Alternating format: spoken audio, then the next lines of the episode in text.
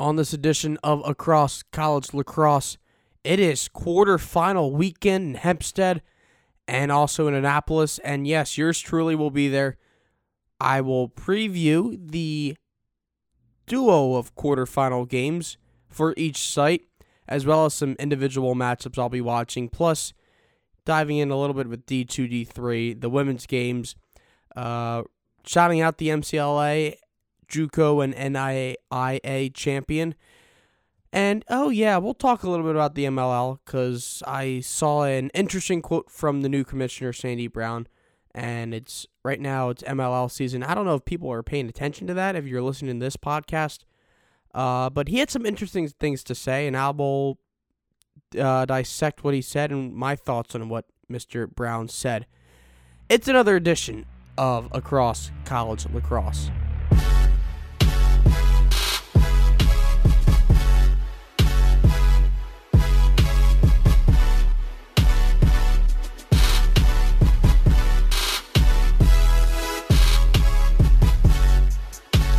Hey, hey! Welcome, everybody, to episode number 26 of Across College Lacrosse. I am your host, Chris Jastrzembski, and a pleasure to be with you. Finally, this is actually my uh, first episode as a college graduate. It feels weird as a college graduate. Uh, also feels weird that my team, the Orange, are currently uh, done for the year and my last home game or last game, also my last home game was in the Carrier Dome that Cornell lost 10-9. I was not that pleased with how the second half happened. Uh, I actually watched the game again. Most of the games actually today were on ESPNU, a little rerun, and it was a nice little uh, relaxation slash work slash rain day for me as my uh, second full day back home. Uh, saw that second half. Uh, the, the some of the calls that the refs were call uh, made that I was in a disagreement with. I saw it, and they they probably got it right. Some of those uh, little no calls that did happen. The calls I think the calls that did happen uh, were all all right. So uh, good job by Hans Wilderberger and those refs. Uh, that also that um that last possession that the orange hat that we had uh, was just disgusting. I don't know what was going on. We were, first of all, right, I, I don't know how much time left. Maybe like a minute and a half or whatever minute. The Orange were just patient. They weren't really rushing a shot. And then 32 seconds, Desko called a timeout, his second. And then they decided to fire off four kind of blast shots. Was very, very uh, confused with why that was happening. I'm not sure. Uh, if I would have done the same thing. Probably not. They had the right personnel out there. I don't think they just got looks. And it was a good move by Jake Pulver with seven seconds left just pretty much take down Solomon. Because even if even if Cornell touched the ball or scooped up the ball, which I don't think they would have even done, that's probably even worse to do, right? That whole the whole foul happened. Let's say I don't know they let's say like in college lacrosse now, rules are flags down when on play stops when the flag happens, no matter who has the ball. You have like three seconds left. That's probably even worse than what happened, what actually happened, because you have to set up everything. Everyone will be set up. Cornell probably has a timeout left, so they can figure out what to do. Overall, it sucks. Now, I try to avoid the bias. And shout out to people that actually told me, like, oh, we appreciate you avoiding your bias. And I appreciate them back. But, uh, it's allergies, by the way, not crying. Um, yeah, it, it just sucks. I, I enjoyed these four years at Syracuse. I'm happy to have been a part of. I would do it again. I just wish we won a national championship, obviously. And I'm just really excited for my next chapter in life. Whether it is continuing this, which I hope I do, whether it's a new job, I, I have a few leads right now. I will not tell you that, but I hopefully have an, uh, an idea of where I am come, I, I guess, August, September, maybe even sooner, hopefully sooner. But there are a few job offers that have been coming in, and I'm excited for that. I just want to get the ball rolling again. And good news is we have two more weeks of college lacrosse. We have quarterfinal weekend Saturday in Hempstead, Sunday in Maryland, Annapolis. I will be at both car rides for both for me. Uh, we did have a plan with the ESPN ESPNU guys, but that fell through. But I will be at Saturday's games, Sunday's games. If you see me, say hi. Uh, we will be on Facebook Live, Twitter, Periscope, probably on the College Cross page. Ryan McDonald will be at the Hempstead games. Uh, if you have any food suggestions, at me at CF Jastrzembski on Twitter. You can follow also College Cross on Twitter at college underscore cross, Facebook as well, and Instagram if you want. Um, before we get to the games this weekend, I just want to say thank you to everybody that uh, visited the site. Not only this past week, and I know this the uh, overall uh, uh, articles and whatever content has been slow. I've been a little bit busy with packing up and traveling down and the Rights to Ricky Sanchez podcast and whatever. So I've been really busy and haven't been able to do a lot of stuff this week. Uh, but for those that have visited the site last week and checked out all of our first round pages and articles and whatnot, the bingo games, which are really popular with not only you fans, but also like actual media members, Anish especially, Booker Corrigan, uh, a couple others. Uh, thank you because we actually on Sunday we had the second highest uh, viewership in our history, and it's a short history. It's a small history. It's five thousand people. Uh, I think the tops was in 2015 when it was like seven thousand, but that was when Hoya was taking over as manager. This is our highest that myself, Safe Ryan, have managed since we took over in 2016. So thank you to everybody. Uh, I personally hope you enjoyed all the content, the podcast, the the bingos, and whatever. And if you listen to the two and a half pod, hour long podcast, God bless you because you are a saint. You are a soldier of the College Cross Army. And we hope that for this one to go way shorter, maybe like 45, 50 minutes. But right now we're at seven and a half, so let's actually get on those games. Uh, Maryland Cornell Actually, no. Maryland Cornell, Hopkins Duke will be on Sunday. All games on ESPNU. Saturday's first game, Yale at or Yale and Loyola Maryland. Noon on the U. At Shuart Stadium. I've never been to Shuart Stadium. A little bit excited of what to expect from there. I, I, I saw pictures last year and it looked phenomenal uh, considering where it was what Duke, Ohio State, and Notre Dame, Denver, and it was sold out. Uh, I'm hoping for a phenomenal atmosphere. I'm hoping for two phenomenal games, and the first one we get kind of phenomenal. Yale, who's coming off a nice 15-13 win. Both teams coming off two goal wins. Uh, Yale coming off a 15-13 win over UMass.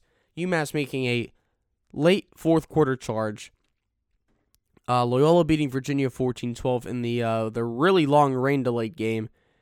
Virginia did make a late push, but it was kind of uh, a little too late. But Loyola looks really good.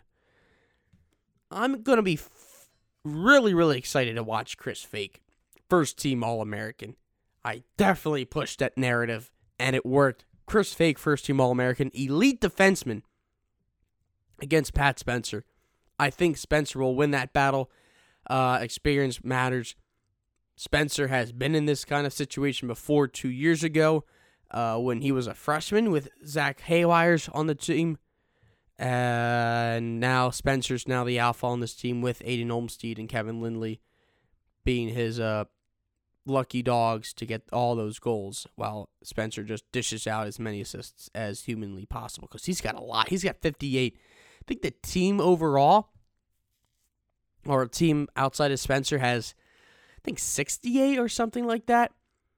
So that's and they take away all the defensive, the the long poles and the short stick D middies who have assists, and uh, I think it's close to even, 58-58. I think the uh, the entire offense is six total.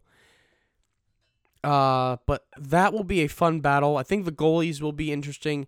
You have Jack Starr, who was a little shaky He's a freshman compared to Jacob Stover, who's been in again in this situation before as a junior now.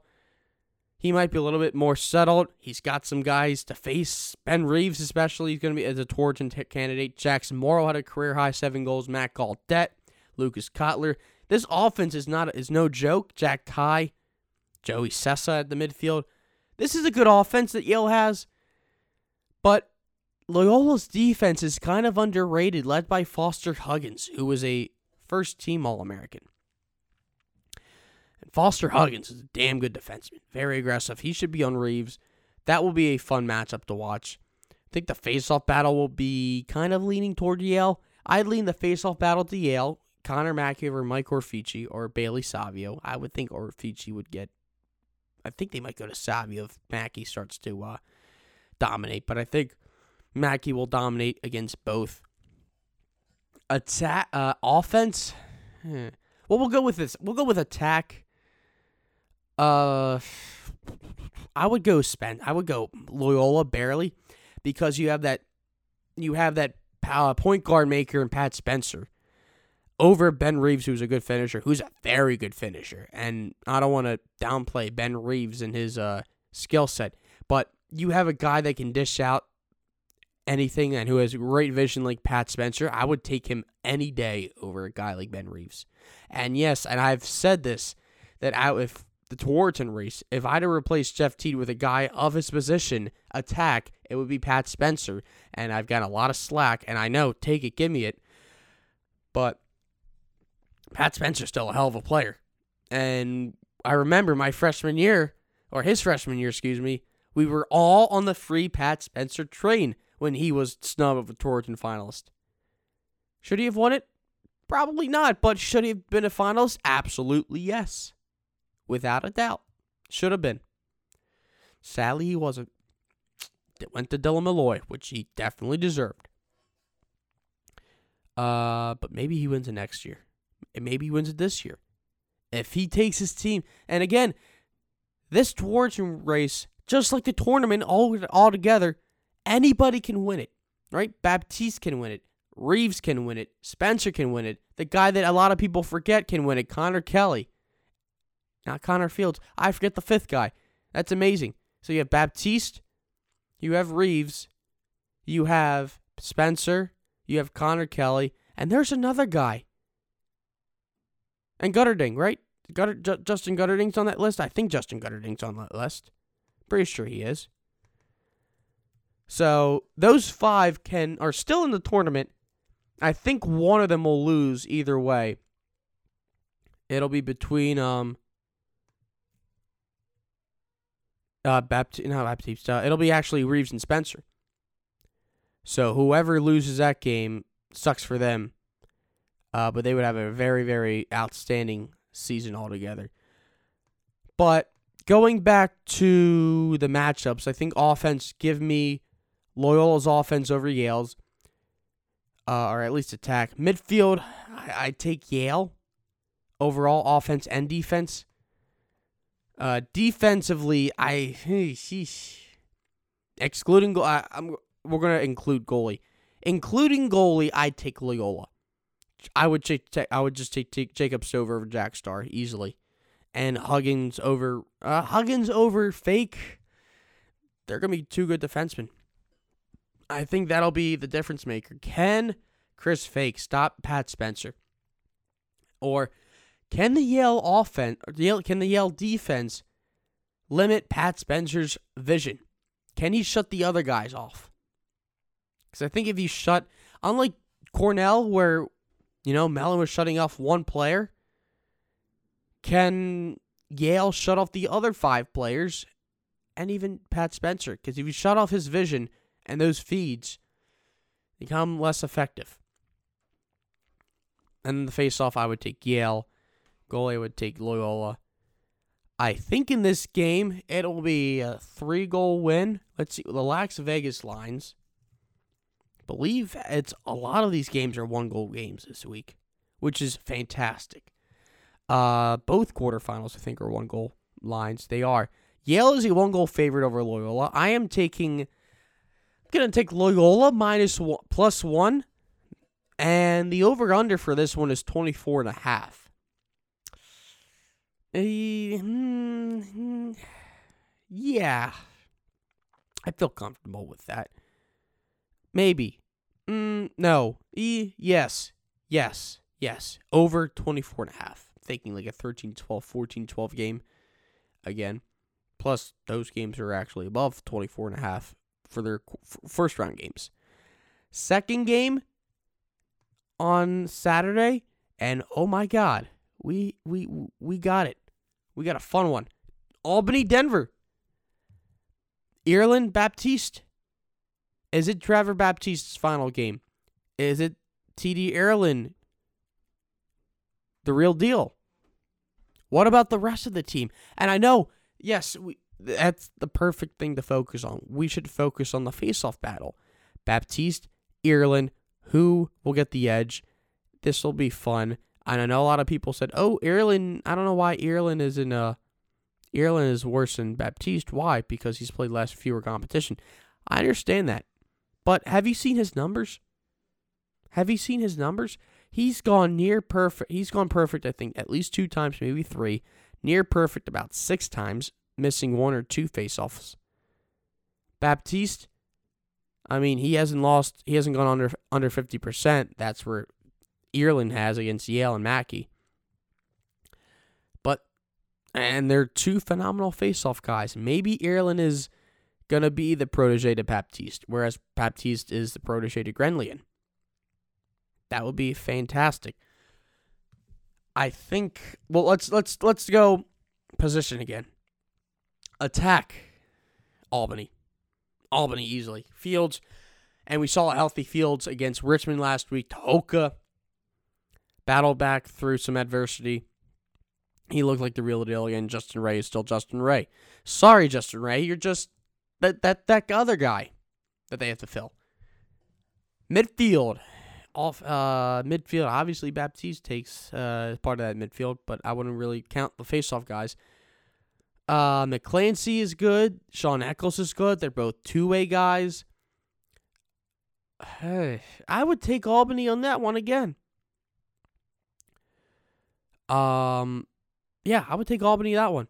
Offensively, McClancy and Eccles are not only good guys on offense, but also good on defense. I mean, Colton Jackson is good too. Ted Sullivan, Joe Reed, Colin Rutan. They have Denver has depth. Mate Morano too. Um, eh, I might change that. Yeah, I'm gonna change that. I know those two guys in Albany are good, but I think Denver's depth is gonna just when I'm clicking on that, Denver's depth is gonna be a lot, a little bit better. I would take the edge over them and over Albany. Defensively, I would take hmm JD Colarusso's good. Alex Ready's bounced back very well since being sat by uh, Josh Matt early in the season. You also have some good defensemen in Dylan Gaines with the Pios. Stone Stimps is probably Albany's best defenseman. How will he do against Ethan Walker? We're not sure. I will take Denver's defense. Even without Sean Mayle who probably would have done a good job shutting down Kyle McClancy. Goalie wise, I would definitely take Albany. I would take Colarusso over Alex Ready, but don't mistaken Alex Ready because Alex Ready definitely appears to be ready. Faceoffs is the other key. Who would I take, Baptiste or Ierlan? Listen, I think in this game, go experience Baptiste, but my heart is going to be with TD Ierlan. Uh, I met the kid a few times, interviewed him, met him at uh, Syracuse. He's good friends with Jamie Trimboli. Uh, I hope he proves people wrong and says he's the real deal. He dominates. I hope he wins 65% of the faceoffs, like I said on the college crosscast, with maybe some people listen to all the way at the end. I want Ierlan to win. I would like to see Ierlan to win as the passing of the guard, but I think Baptiste I would take the edge over over Ierlan. In the end, the game. I think if Gaines can shut down Connor Fields, and I don't think he will be able to, it'll be a high scoring game.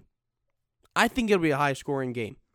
I don't really like any of this team's defenses, maybe their goalies, and you know, Colarusso and the Albany defense can show some signs of of chinking of a uh, little uh, chink in the armor, you could say. Um, I would go with the the Las Vegas line right now is Denver minus one. Hmm. I don't think it goes down the faceoffs. I mean, I think even if Baptiste dominates, Albany can still win. No crap. So maybe it shows two battles. If Baptiste can win, that's great. Most of the faceoffs, that's great. I think the line for that, and they have a prop bet, by the way.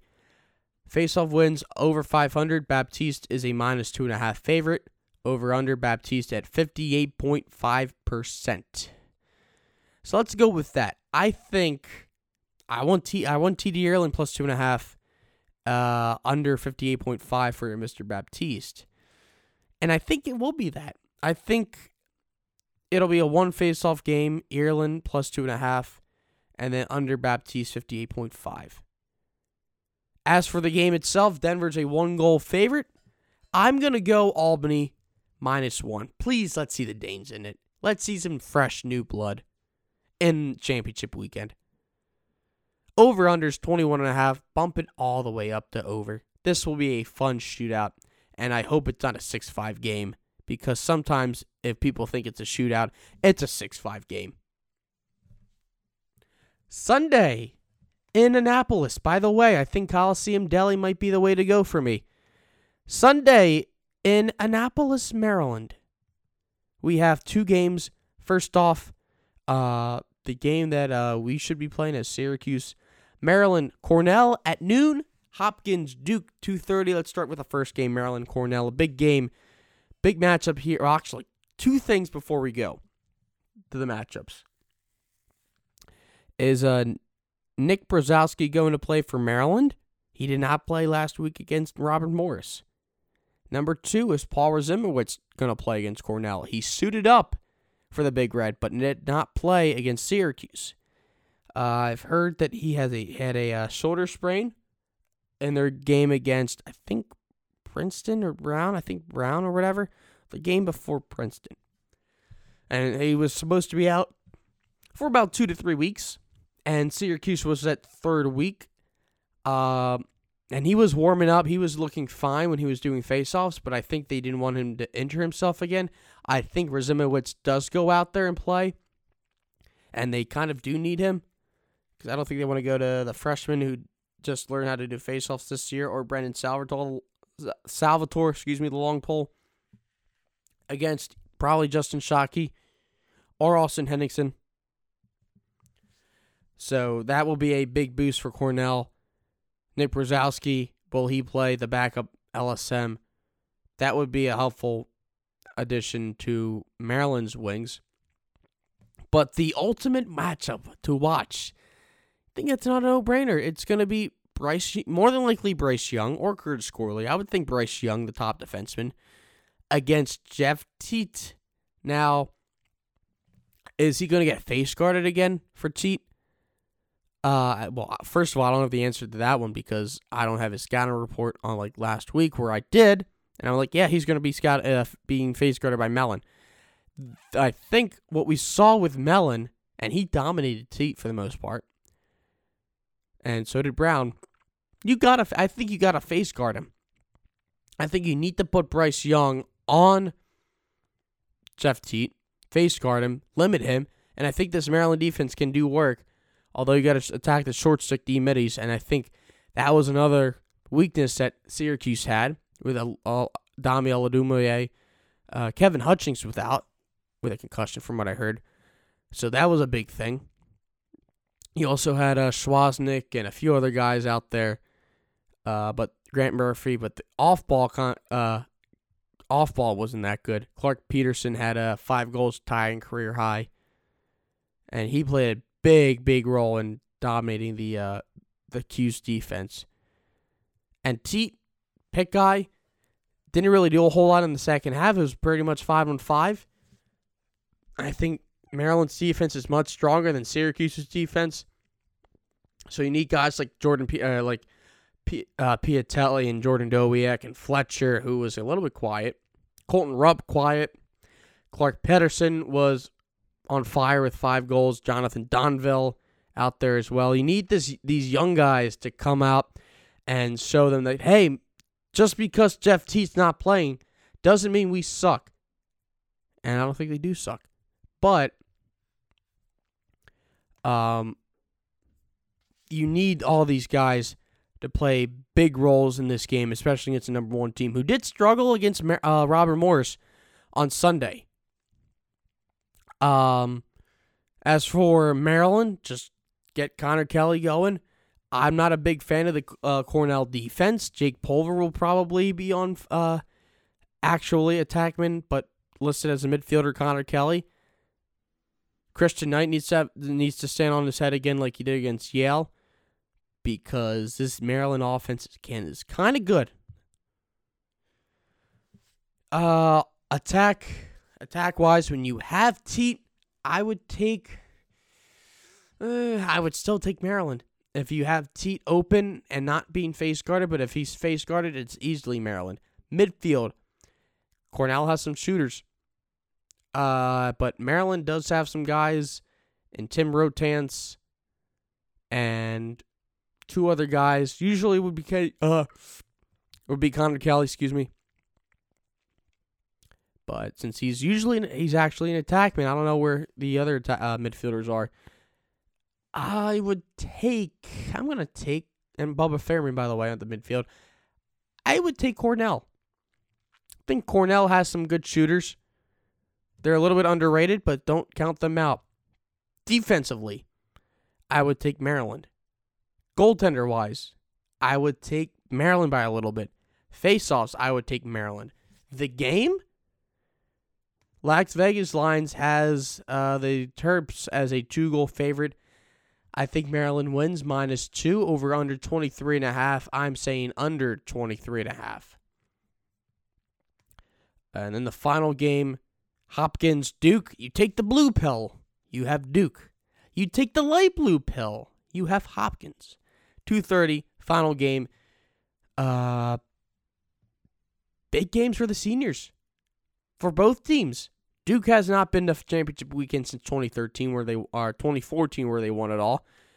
The senior class hasn't been to a championship weekend. Meanwhile, for Hopkins, they haven't been to championship weekend since the current seniors were freshmen. And they only lost to Maryland by a goal. And if they beat Duke, and if Maryland beats Cornell, it's the rivalry for the third straight uh, for the third time this year. And Hopkins had a hell of a game, hell of a comeback, thanks to Kyle Marr, his five goals. And then Shack Stanwick with the game winner in overtime. Duke dominated Villanova. Uh, easy road to Hempstead, or excuse me, Annapolis for them.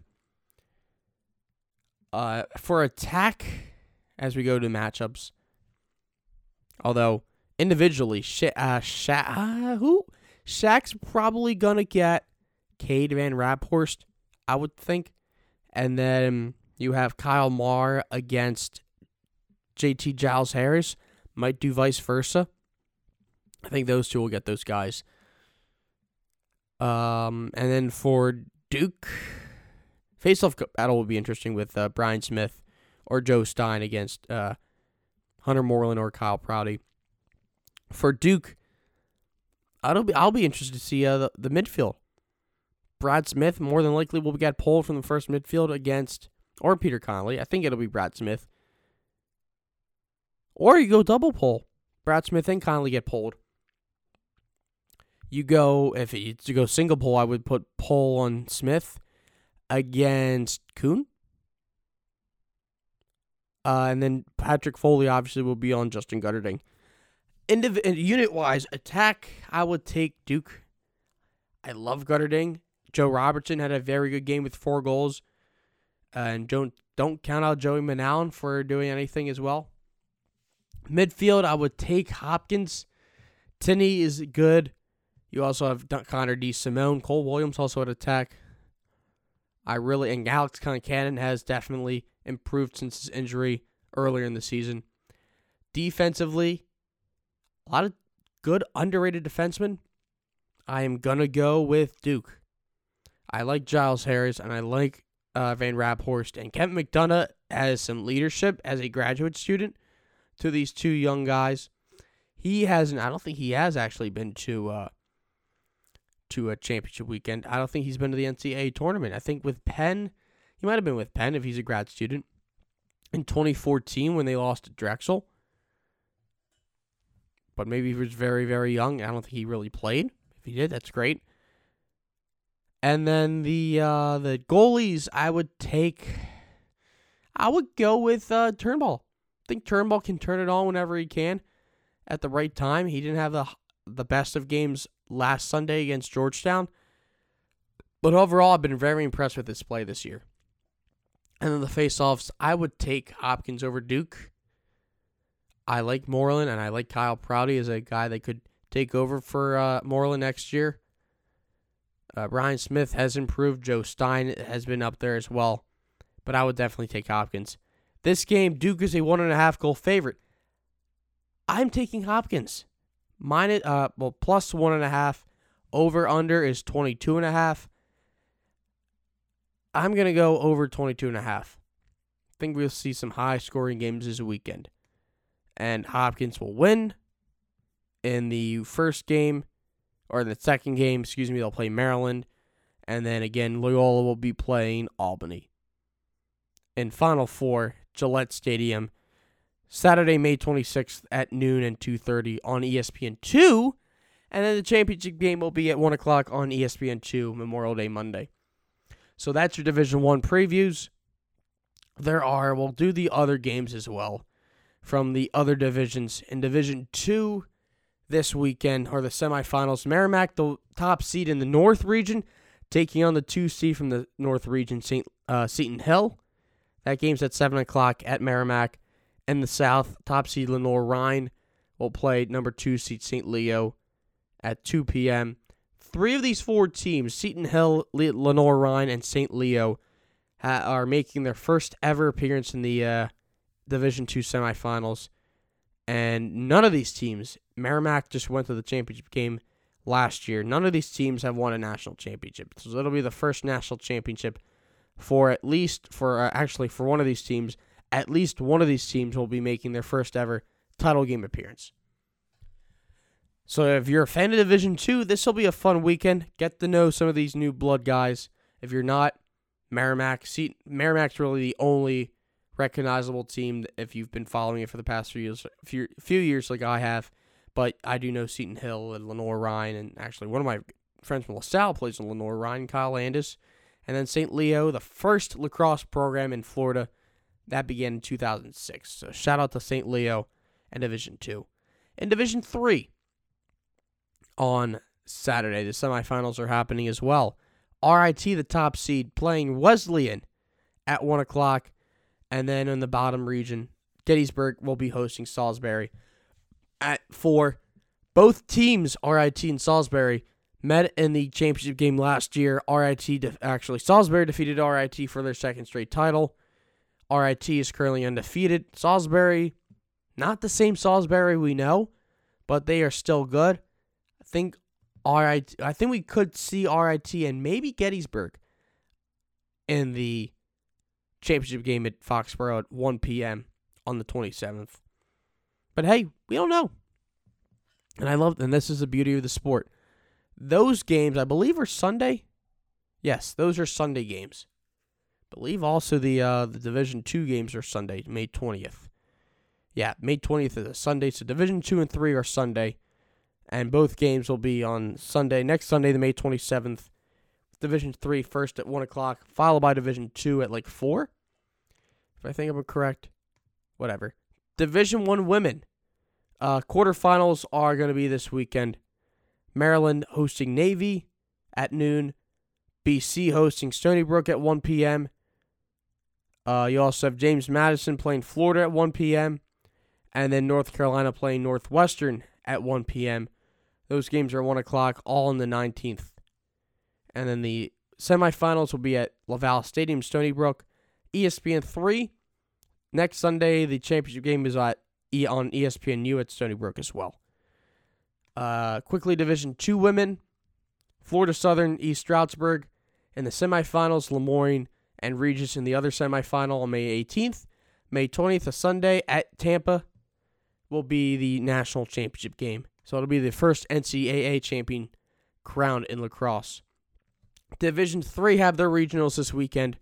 Salisbury, Denison, Trinity Rhodes, Gettysburg, Mary Washington, Wesleyan, Amherst, TCNJ, Bowdoin, Franklin and Marshall, Colorado College, Middlebury, Illinois Wesleyan, and York Catholic. Those are this weekend. Those two games actually are this weekend. Uh, MCLA shoutouts to North Dakota State in Division Two and Michigan State in Division One for winning their national championships. JUCO wise, Monroe for the women, Onondaga Community College for the men. Shout out to those guys there. And for the NAIA, shout out to one guy in our DMs that said, "Hey, you need to cover the NAIA," and I'm like, "Eh." I was gonna ignore it, but I'm like, "Yeah, maybe." You know what? Let's let's get some of those people. Reinhardt from Georgia upsetting top seed Madonna from Michigan 8 7 in overtime. That was their second straight lacrosse invitational title. Shout out to Reinhardt. I don't even know that was a school. These schools are some really, really small schools that you don't really know about. But hey, they do some play some good lacrosse. So good job for them. Uh, we are actually at uh, what 36 and a half minutes. That's good. That's a lot. That's a lot better than the other one that we that we did uh, early in the week. One final thing, and this is the uh, MLL segment of this uh, podcast. And I love to talk about how the sport or how the league can improve, even though I'm not a big fan of it. Sandy Brown and commissioners uh, sat down with the uh, the paywall people, LSN, for an interview about his first few months, his short and long term plans, and the goals for the league. Uh, so he said this interesting quote, which was uh, pretty much pushed over everywhere on LSN. Quote, the quality of our sport is so far above anything one can see right now. We're no different than other sports in terms of the difference between co- college and professional. I want people to think of Myles Jones, the Chesapeake Bayhawk, and not the Duke Blue Devil. That's our ultimate goal. The college game is not the pinnacle. We are. And that's kind of the right things he should be saying as the uh, the head of the professional lacrosse league. And I know that it's a long term plan. It's a good long term plan, but the short term plan, I think, from what I think I saw a little bit of a clip of it. He's just analyzing this year, and I think that's the right move. I don't think you see a lot of big changes this year. Note, he just took over 90 days ago because the MLL didn't really decide to make a important search until like a few months before the season started. They got a good guy, but maybe the, he got there after the last season started, maybe he would have seen some changes, or maybe not. Maybe it would have been the same thing. So I don't. I wouldn't expect some major changes with the league right now. Maybe next summer, or maybe next winter when the uh, ne- when the 2019 season begins.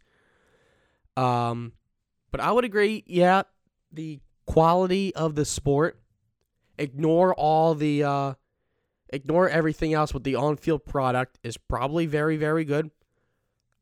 Probably very bet much better than the college game because these are the best of the best and these are some of the Olympian or could be Olympians, definitely FIL world players, uh, whatever. And but overall, like if you include, you know, the streams and you include the fans who are there, if you include maybe even owners or whatever, if you include all these little things, even the streaming of LSN, whatever, the marketing, it's still and the and the salaries of four hundred bucks a game from what I've heard, ten thousand dollar average salary, whatever.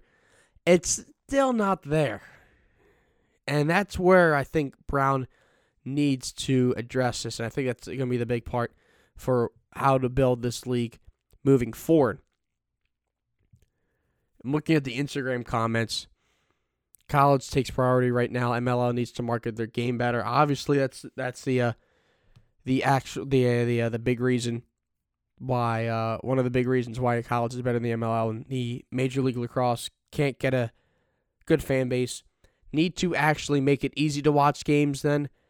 Coming from the uh, the quote official media rights holder for the MLL, you are I think I've always marketed this and I've always hit on this a lot. Making a paywall for games for a very niche community and a niche league makes it even smaller. Why are you trying to make it smaller for a sport that's already small when you're trying to grow the game, grow the league, whatever? I don't think I think the idea of LSN was a little bit pushing it and a little bit too fast and too quick for the sport. And now you see things like ESPN Plus and BR Live, which is partnering with the NLL, who had a, uh, or I think still does right now this season, have a have a uh, paywall TV subscription or streaming subscription for like thirty bucks a year, or whatever. You can't even though they have a nine ninety nine four month deal, whatever. Who cares? You still can't do that. I don't know. Just I think they're still gonna. I think they're gonna be around, and they're gonna be trying to push this around. But if if you want to sell the game and you want to grow the game, you can't be on your own platform. And I think it's starting to show. And the NHL has gone to ESPN Plus. MLB has gone to ESPN Plus. League Pass have been is going to go to BR Live. NFL you don't need to because they have their own stuff.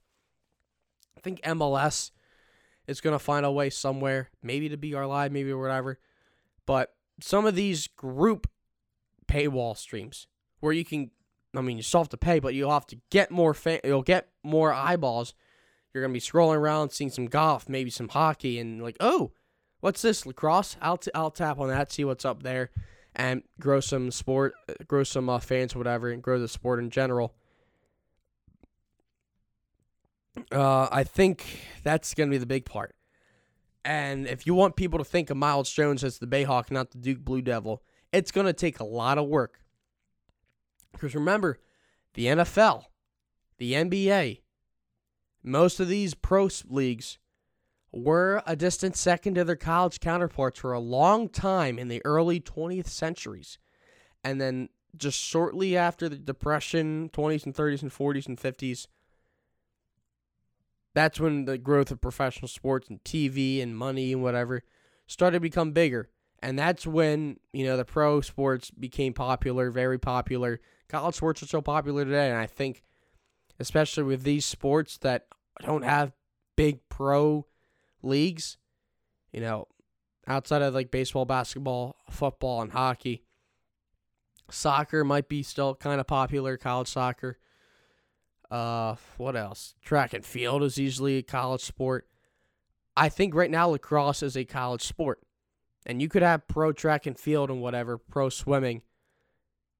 I'm thinking of, of a few other sports, but right now, lacrosse for the very near future will be a college sport. You know, bowling. I don't really think it's a college sport. I don't even think people watch bowling. Uh, what else do the NCAA have? Beach volleyball.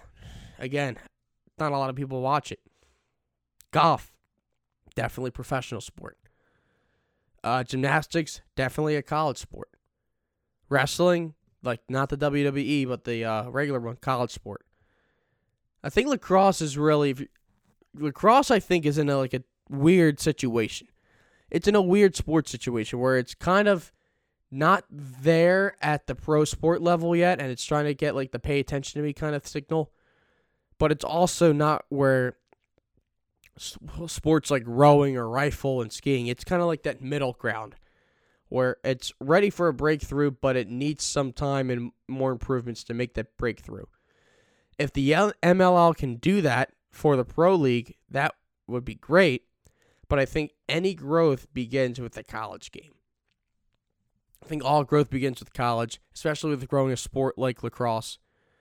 But if maybe the MLL can benefit from the college game growing, and some of these teams like Utah and St. Bonaventure, and you know, and even the women with Arizona State and Oregon growing the Pac-12 can help.